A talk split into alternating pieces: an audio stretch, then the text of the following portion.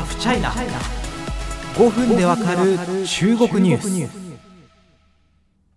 中国にいい印象を持たない日本人は多いようです。これ私の印象ではなくてですね民間シンクタンクの調査では中国に良い印象を持たない日本人は2020年は89.7%だったそうですいやすごい数字ですよね。10人に9人は、まあ、いい印象がない。その理由はまあ何なんでしょうね。あの、まあ、尖閣諸島沖にたびたび光線を出してくることなどが、まあ、大きいと思いますがそれ以外には香港問題もあるんじゃないでしょうか。例えば周庭さんアグネス・チョウさんツイッターでフォローしている方も多いんじゃないでしょうか。えまあ、2019年、そして2020年の国家安全法の施行、香港問題揺れてます。えそしてこの香港問題をきっかけに中国をはじめあるいは全世界を対象に人権侵害を理由に制裁をできる法律を作ろうという動きが日本の政治の世界で起きていますそれが今日お話しするマグニツキー法です香港問題、まあ、そのまたどこかでですね一から理解する香港問題みたいなのをやりますけれども一つ強調したいのは日本の政治の世界で香港問題をきっかけに中国に対する政策を考えると。いう超党派の議員連盟。その名も JPAC が生まれたことです。JPAC で JPAC トップは自民党の中谷元元防衛大臣と国民民主党の山尾志織議員です。超党派なので自民党や立憲民主党維新や国民民主など多くの政党から参加議員がいるんですね。この JPAC 日本語訳は対中政策に関する国会議員連盟。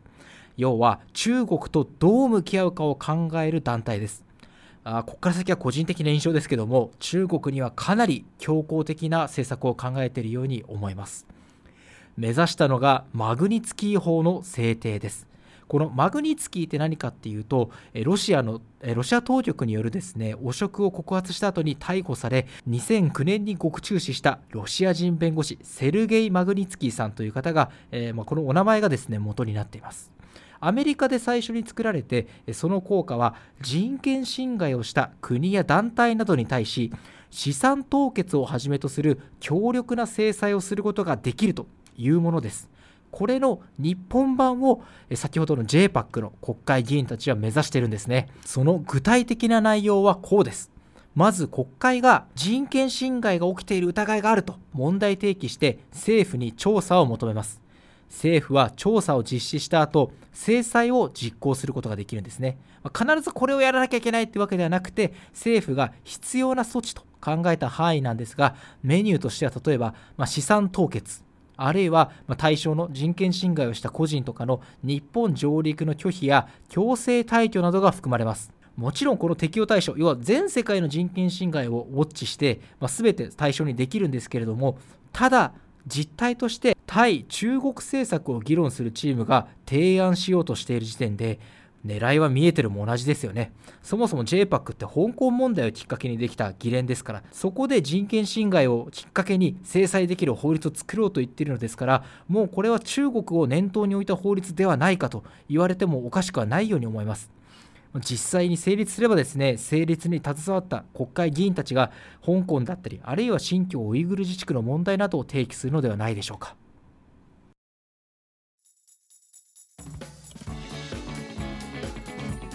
まあ、ざっくりというとですね、これが日本版マグニツキ法なんですね。あのこれは今後も詳しく僕は取材したいですし、あのそれぞれキーパーソンの取材も進めてますので、あのお話ししたいと思います。というのもですね、この法案をめぐる取材をしていると、いろんな国会議員のですね、いろんな思惑や考えが見えてくるんですよ。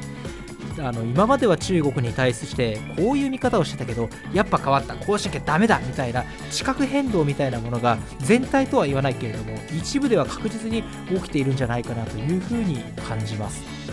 ちなみにですねマグニツキ法って今あ今日散々話した JPAC ではなくて別の議員連盟に切り離して提案しようという方向で調整が進んでます。えなんで？JPAC が目指してたんだから JPAC が提案すればいいじゃんっていう話なんですけどそうではなくて対中国議員連盟が提案するとあまりに狙いが見えてるんじゃないかということで軽減する政党があったんですね。この辺の動きもまあ取材進めてます、えー、また今後お話できれば嬉しいかなと思います。ぜひお楽しみに。えーお相手はハーフポス記者の高橋文也でした。